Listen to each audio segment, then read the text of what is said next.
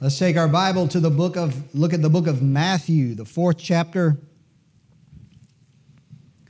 Chapter 4 of Matthew. we'll read verses 1 through 11. Matthew chapter 4, verses 1 through verse 11.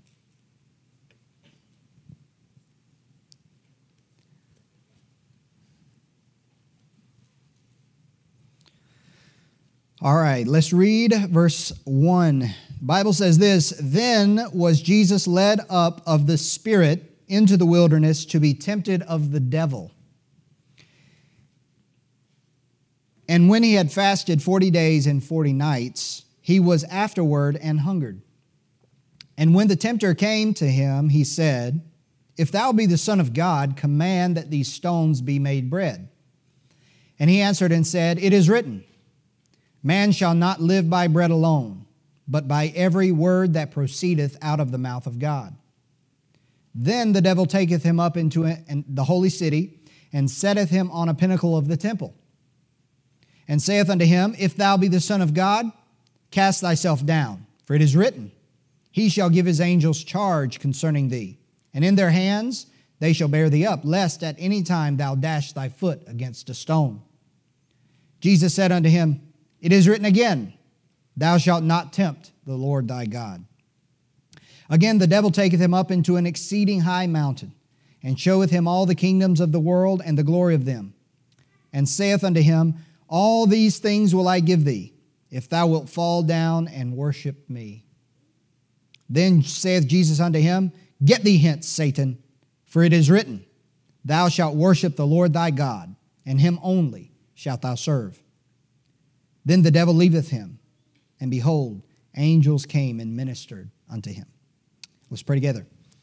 Our Lord in heaven, uh, thank you for uh, your life here upon the earth. Thank you for the record that you've given to us in the scripture. And I pray as we study this, uh, this account of the temptation, Lord, I pray that you would help us to get more wise, to glean wisdom from your temptation that we might be better equipped to know when we are being tempted and the right way to, uh, to battle and resist the temptations that Satan brings our way. Lord, I pray that you protect each, each and every person here, myself included. I pray that you would keep us from the evil one. I pray that you would uh, protect us and lead us not into temptation. Lord, give us wisdom. Lord, we commit this time to you as we look at your word. We ask that you would uh, move and teach us and help us to, to have greater wisdom. But also, Lord, help us to know more about you and who you are. Lord, we can't do anything without you. So we ask for your help in Jesus' name. Amen. Now, I want to talk about this evening is the temptation of Christ, but there's a very specific thing I want to look at uh, in regards uh, regarding the temptation of Christ. Just a few things to mention about the temptation. The, t- the temptation is covered in uh, three of the four Gospels. And um, the three temptations, of course, there's three of them. Actually, that's not, it's not actually so that there were only three temptations. For the book of Luke says, in uh, chapter 4, verse 2, says this that Jesus, being 40 days tempted of the devil, and in those days he did eat nothing, and when they were ended, he afterward hungered, and then the first temptation happened. So Luke indicates that the Lord was tempted for 40 days before we start reading in chapter 4. Wow. That's a, that's, a, that's a long time to go without eating and being tempted. But of course, in Matthew, it's only covered the three main temptations, which interestingly, these temptations correspond to the devil's form of temptation as presented to Eve in the Garden of Eden. I'll just leave that with you to kind of search out on your own, but just know if you look at the if you look at the characteristics of the temptation that the Lord faced in Matthew 4, they do correspond to the things that, that the devil offered to Eve. But these three temptations here are representative of the various kinds and categories and, and means and methods of temptation that we suffer of the devil Because Hebrews chapter 4, if you remember, says that Christ was tempted in all points, like as we are. He was tempted in all points. Now, what's interesting in verse number one is how the temptation came about. The temptation came about through the Spirit of God leading Christ into the wilderness. In other words, this was appointed of God. Now we know from the book of James that James chapter 1 verse 13 says this, let no man say when he is tempted, I am tempted of God. For no for God cannot be tempted with evil, neither tempteth he any man. So this is a good example of that that although the spirit of God led the Lord Jesus into the wilderness for the express purpose of being tempted, well, that should give us pause. It gives me pause. It gives me pause because there are times when the Lord, just like he did with Job, subjects us to temptation. Now, the Lord doesn't tempt anyone, but He does allow us to be put in a place and gives liberty to the tempter to tempt us. That is repeated many times in the Bible. Now, that should give you and me pause because if we are honest, we are weak, weak creatures, as we'll see in a minute. That's why we pray like the Lord said to pray. What does he say in the model prayer? He said, and what? Lead us not into temptation. In that is a recognition that, hey, Lord, if you don't do something, I will fall. If you do not protect, if you do not cause me to stand, I will fall. But nevertheless, in this temptation, there was a purpose. And when the Lord allows us to be tempted, there is also a purpose. It's not done willy nilly. There is a, a plan, there is a reason. And so we, we got to keep that in mind. And the Lord, of course, is our example of this. Now let's look at the temptations. Number one, I'll try to go through these pretty quickly because I don't want to keep you too long. Verse 2 And when he had fasted 40 days and 40 nights, he was afterward and hungered. I forgot something I want to mention. The Lord Jesus was tempted apparently face to face with the devil himself. Okay? He was speaking directly to the devil, and the devil was speaking directly to him. But I want to tell you something. The devil and any, any, any of the devils that follow him often bring temptation to us in a way that is not that obvious. Obviously, to the Lord, the Lord, there were no, there was no like, there was no facade, no pretense that the Lord did not know the source of the, the, the, temptation. But to us, the devil loves to hide the source of the temptation and kind of block it so we don't really know where it's coming from. We think it's coming from a person or a set of circumstances or whatnot. But here's what, here's what we need to understand about this. You can tell the source of the temptation based upon the, the temptation itself. You can know by what you're tempted to be or do where it comes from.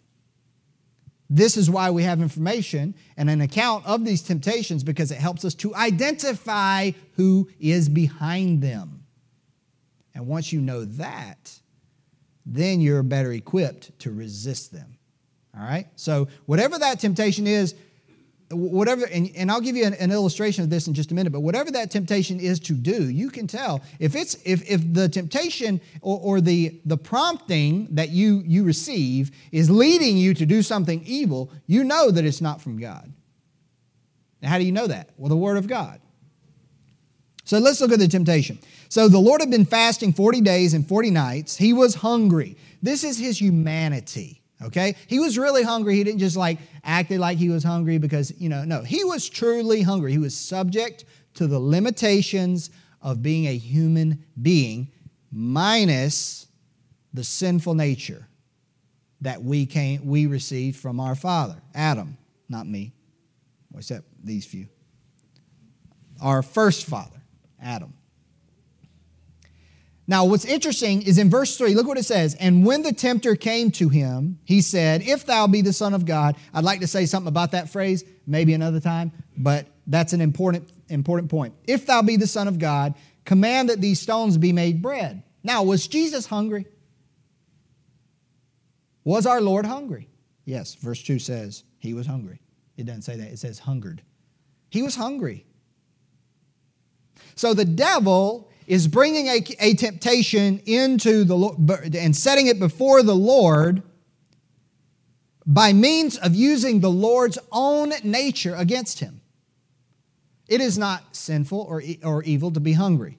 But Jesus had fasted for quite a while, and he was definitely hungry. So here's the core temptation. For each one of these, I'm going to give you what I call the core temptation. In other words, what is the essence of what the devil is trying to do here? All right, here it is. The devil tempted the Lord to place his legitimate physical appetite above his obedience to the Father.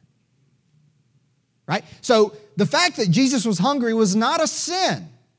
Was that was not a sin. So what the devil is going to use is use that part of his fall, not, not fallen, that, that that'll come later. Use part of his his the weakness of the human nature to lure him into doing something, prompting him and, and urging him to do something that was not what God wanted him to do at the time.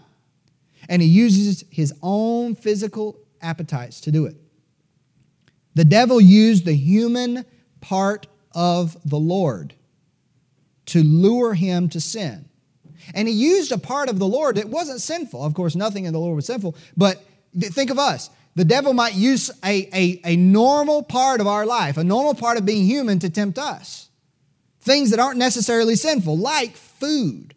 You know, having money and supporting yourself and having a livelihood is not sinful. You know, the desire to have wealth and to be well in body is not sinful.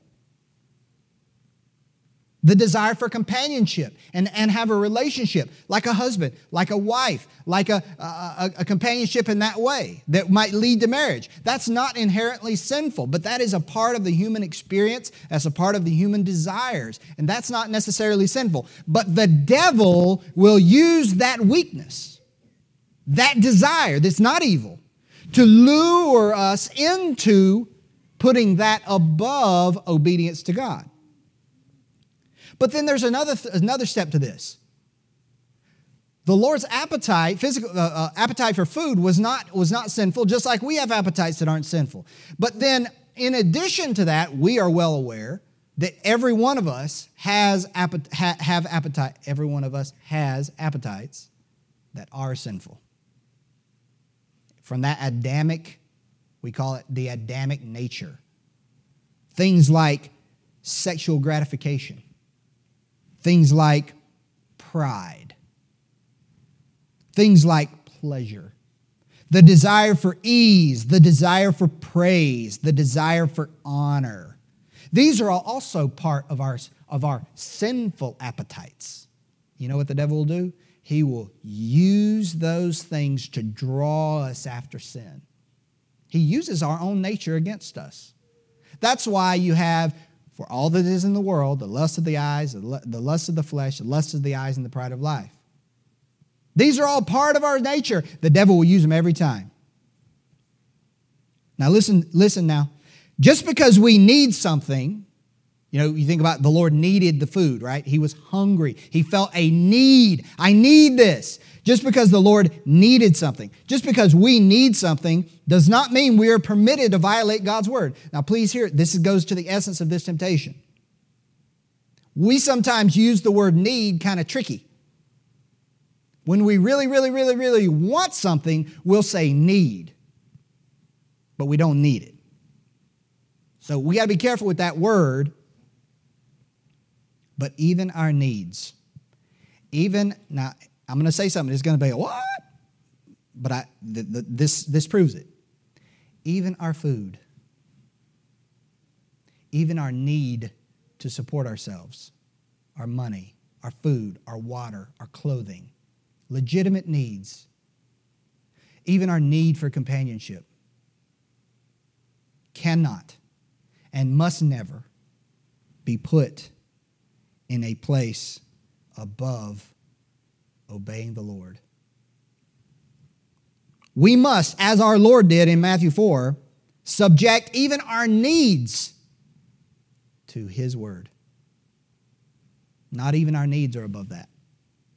We say, well, Well, that's I don't know what to think about that. I mean, we all got to we all got to eat. Be careful because those appetites, those needs, those desires, the devil will manipulate those to cause us to sin. If the devil tempted Christ with a legitimate need, he will tempt us over and over and over using both needs and evil desires. Now, the Lord said in verse 4, but he answered and said, It is written, Man shall not live by bread alone, but by every word that proceeded, proceedeth out of the mouth of God.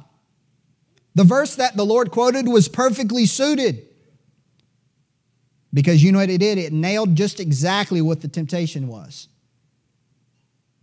Here's what the word says Man shall not live by bread alone, but by every word proceedeth out of the mouth of God. What, that, what that's saying is this God's word is more important than what I need. Here's the thing we have to we, here's the thing we have to understand, and this is why it's so important that we know God personally. God knows what we need. Right? Doesn't he? He knows we want companionship in a, in a marriage. He knows we have physical needs. He knows we have to pay our mortgage. He knows we have to have a vehicle to drive. I, I know that maybe that's not a need, but in our society, He knows what our needs are. So by putting God's word above everything is an act of faith. Because we're saying, Lord, it's above my mortgage, it's above my food, it's above my family, it's above everything. And all those things under it, you will take care of because you are faithful and because you are good and you know I have needs. That's what Matthew 6 says, does it not? Your Father knoweth that ye have need of these things. You put God at the very top, the zenith, the pinnacle of your affection. That's what the Lord did. He said, not, I haven't eaten in 40 days, but you know what? I'm not, I'm not touching it. Your word's more important. God's word is more important. Sometimes we say things, but Lord, I'm hungry. I have to do it. Some of the things we say. But Lord, I need the money. I have, I have no choice. Yes, you do. You always have a choice to obey the Lord. Every time. And I do too. 100% of the time, you have a choice to obey the Lord. Every time. You always have that choice. But if I don't sell alcohol, I'll not make any money. That's something people said in Cambodia that would own little shops. They would say that. I won't make any money if I don't sell alcohol. I can't do that. It might be dangerous. Some people say about going to the mission field. Yes, you can. You can do that. Well, God understands that I have to take care of myself. Or sometimes you see, I've seen in ad campaigns here recently on billboards, take care of yourself first. That, that's, a, that's the pretext for abortion. God understands I have to take care of myself. No. God takes care of you. You love him and you serve him and you obey him and you follow his word. You let all the cares to him. If I tell the truth here, and this actually happened in my family, if I tell the truth here, I'll lose my job. How will I provide for my family? God's word is more important. Lose your job. I can't get saved. I'll have to end this relationship I'm in. Or how about this one? I'd do anything to get better from this illness. I, sh- I sure hope that the anything doesn't include walking away from the Lord, disobeying Him, not obeying His word. Let me give you a, a, an illustration here, and this really happened. You all know that my wife has had a lot of health problems, challenges, all through since our since the time we are in Cambodia. I mean, this goes back ten years It's about the time Isaiah was born, somewhere around there. And you know, for the longest time, and still to this to this day, there's a lot of the health issues that she does not understand. She don't know why they're like that. But especially early on, when we were taking trips to Thailand, to have things checked out, and they would do scan after scan after test after test, a blood test, X-ray. I mean, every. I mean, they, she's literally had like almost every test you can have. She's had stress tests. She's had nuclear. She's had all kinds of stuff in Thailand. She's very frustrated, and it's not wrong to want to want to be well in body, is it not? It's not wrong. But you know what? She she was going to the doctor. They didn't have any answers. She went to this one endocrinologist in Thailand, a Thai lady. And the, the endocrinologist had no answers. And she said this At that moment, now follow, at that moment when my wife is frustrated, she's upset, she don't know what's wrong with her, she doesn't know why she's not well. At that low point, that point of weakness, just like you see here, she said, This is a medical doctor you might want to consider going and, and looking into Chinese medicine. That's, that sometimes helps people. You know what Chinese medicine is? It's demonic.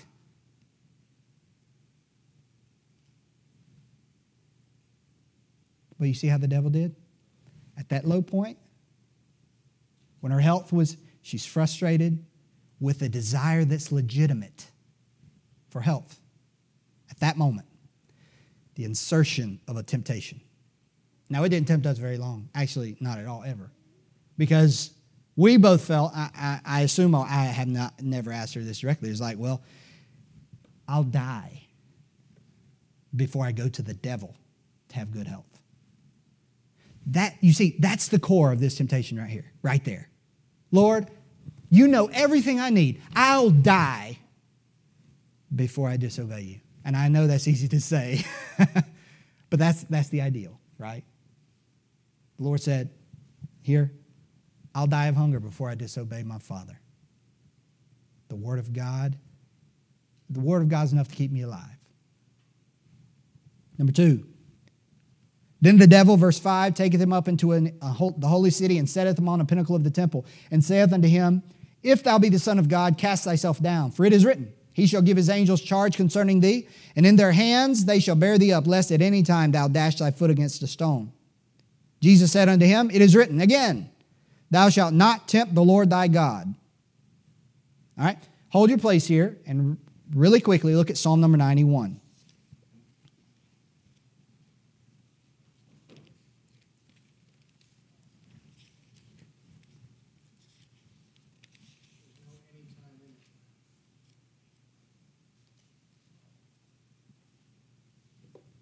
Now, here's the core temptation here the devil desired to destroy Jesus by misusing God's own word against him. The, listen now, the word of God is fair game for the devil to use, and he will use it. The portion that the devil quoted was in Psalm number 91, verse 11. I'll read it. It says this For he shall give his angels charge over thee to keep thee in all thy ways. They shall bear thee up in their hands, lest thou dash thy foot against a stone. Now, if you look at verse 1, it's talking about he that dwelleth in the secret place of the Most High. I will say of the Lord, verse 2, He is my refuge and my fortress. So this, this psalm is talking about a man who trusts in the Lord, a man who's following God, a man who's doing the will of God. And Brother Joseph is right. The word anytime is not in this passage. But the, here the devil quotes it. Now look at what the devil does in verse 6 of Matthew 4. Cast thyself down, for it is written, He shall give his angels charge concerning thee, and in their hands he, they shall bear thee up, lest at any time thou dash thy foot against a stone. He wanted to kill Jesus. And this is not the first time he tried this. Think, think Herod the Great going to Bethlehem, you know, sending the people to Bethlehem to kill the, the, the children under two years. It's the same thing. He wanted to kill Jesus. It would have ended God's ultimate purpose for sinners. And like I said, he, he tried to do it a number of times. But here's what we need to remember about this is that the Lord's body was not his own to do, with it, do what he will, to do what he would with it. 1 Corinthians chapter 6, verses verse 19 says that we are bought with a price. So, and he says, we are bought with a price, therefore glorify God in your body and in your spirit, which are God's. Not only that, in Romans 14, Romans 14 also says the same, basically the same thing. Here's what, here's what I want, want us to understand is, about this is that our body is not ours to do whatever we want to with it. By virtue of God creating our body, and by virtue of Jesus dying for us, our whole man, our body is God's. Period. That's why you can't do anything you want. You need to talk about, you know, abortion. A woman says, I can do what I want with my own body. No, you can't. You'll give an account to God. What do you believe abortion is right or wrong? You can't do what you want with your own body. And you certainly can't do it with somebody else's body in your womb. Right? The devil is tempting Christ to commit suicide. But what does God say about suicide? Who in the Bible committed suicide? You have Abimelech, the son of Gideon, King Saul, Saul's armor bearer, Ahithophel, David's counselor, who was the wicked one, Zimri, and then you have the most, the, the most prominent one, Judas Iscariot. You know, that's a company that we probably wouldn't want to be associated with. But here's what we have to understand if the devil cannot kill you, does not permission from God to kill you, he can tempt you to do it yourself, commit your own murder. Because remember, your body, your life is not yours. But what is obvious in this is, is this. If you have thoughts, or anyone has thoughts of suicide, you can know for sure that that does not come from God. No matter the depression, no matter the circumstance, there's only one person that ever tempted someone to kill themselves, and that was the devil. He is a murderer and he is a liar. He wants you to commit murder for him. He did for Christ, he wanted to destroy Christ.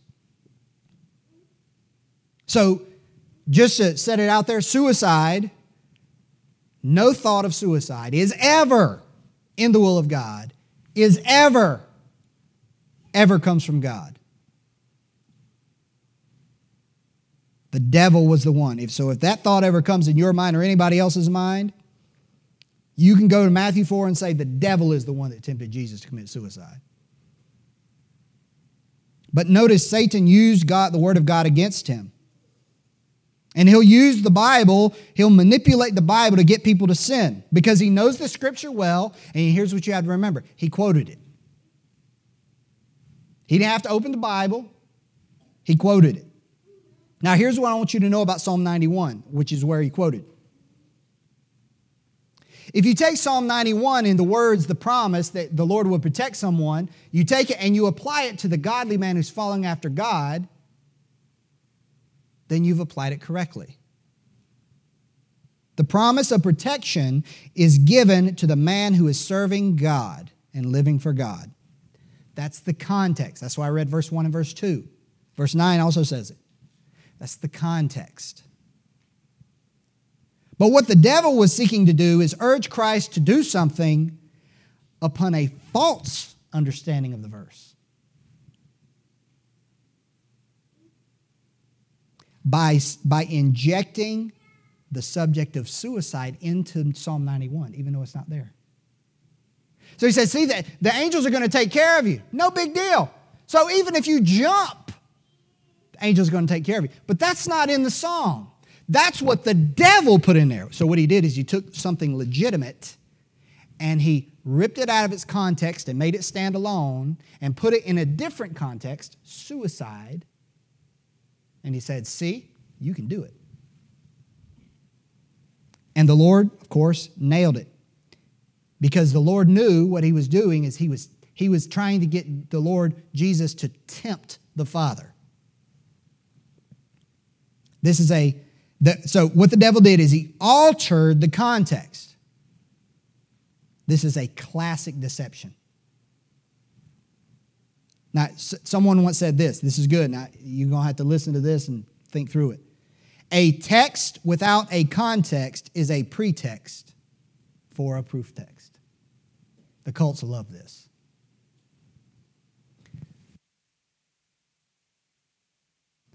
But if you do not read it and you do not know what it says, you will be led astray by that word, by someone who injects something into it or takes it out of what it's out of the context in which it's written. That's what the devil did with Eve in the Garden of Eden. He didn't really alter the text that much. He just injected something that wasn't there. But here's what I want you to understand before we get to the third one. The Lord Jesus immediately knew that it had been twisted. This is what I want you to get. He knew it immediately. Because, listen now, Jesus was knowledgeable and intelligent about the scriptures. If you want to say this, he was a Bible Christian. I know he wasn't a Christian, you know what I'm saying. He was a Bible believing person. He knew what the Bible said. He knew the context of Psalm 91, and he was not going to be duped by the devil twisting what it said because he knew what it said. He instantly recognized the error because he knew the psalm himself. And the verse that he quoted proves that. Number three, Verse 8 Again, the devil taketh him up into, into an exceeding high mountain and showed him all the kingdoms of the world and the glory of them, and saith unto him, All these things will I give thee if thou wilt fall down and worship me.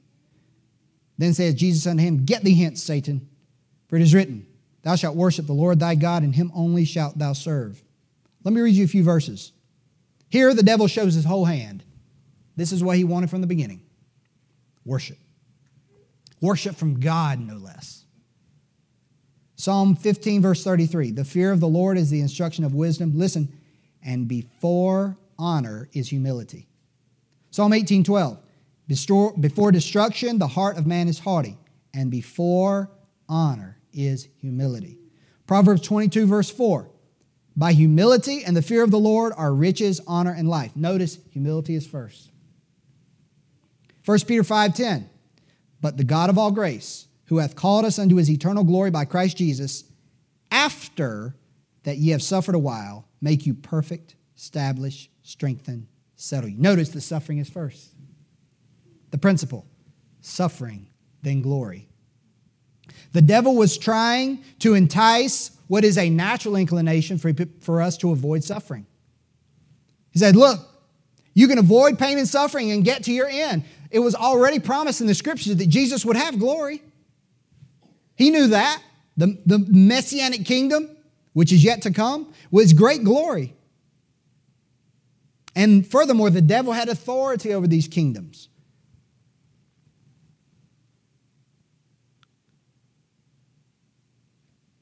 But here we got to remember this.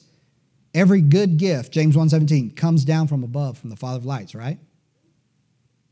If God doesn't give a gift, I don't want it.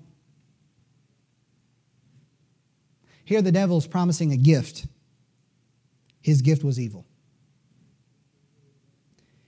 Furthermore, how powerful of a temptation glory, honor, riches, wealth, power. You think about how many people, how, I just want to know, how many movie stars, how many politicians,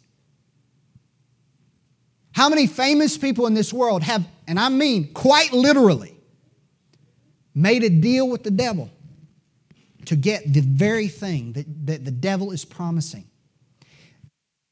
It's not a big deal. It's not a big deal. You just got to bow down a minute, just a second, one time. It's just a single sin after all. We can, uh, we can repent after, we can ask Jesus to forgive us. You know what this is? This is called presumption presumption, to do something with undue confidence, to do something knowing with the, with the, with the undue confidence that you could just ask God to forgive you after. All you had to do, Jesus, is that just one time, bow the knee. Just, just you can have everything, skip the cross, have the glory, have everything you want, just one time.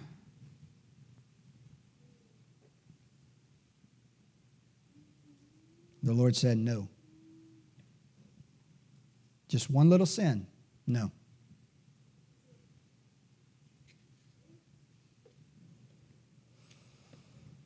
A couple of things I want to say.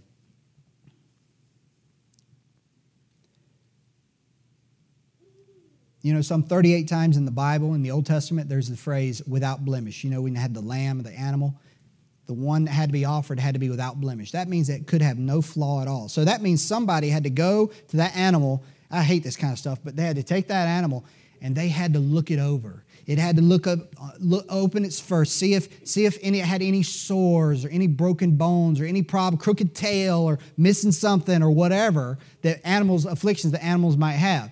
That animal had to be examined. And here, the temptation of Christ was just such an inspection. You see, without the temptation, Jesus is just innocent, like Adam and Eve were in the Garden of Eden. They had never sinned, but had also never been tested. But at the temptation of Christ, Jesus was tested in all points. He was no longer innocent, he was righteous. Because the Bible says in 1 Peter 3:18 that it was the just, that means righteous, for the unjust. He wasn't just innocent of sin, but he had been proven to overcome sin. He was actively righteous. And without the temptation, I think you could argue that he couldn't have been fit to be the sacrifice because the sacrifice had to be inspected. And this is what the temptation did. Thus, he is fit to be our substitute. The last thing I want to say to you, and I'm finished about the temptation, is how many times do you see the Word of God in the temptation? You know, some 35 times I counted in the Gospels, you'll see the phrase, it is written, where Jesus says, it is written. Or you'll see him refer to the scripture. And the vast majority of the time, you know what? The Lord is not looking at a Bible. The only, in fact, in, in the New Testament time, the only place they had Bibles were in the synagogues. Remember Jesus opened the scroll and read in the synagogue? That, that's because that's where they kept the Bibles, the scrolls. And three times in the temptation, the Lord says, It is written. You know what that means? The Word of God was in his heart. He didn't have to look it up, it was in his heart. He had a verse memorized.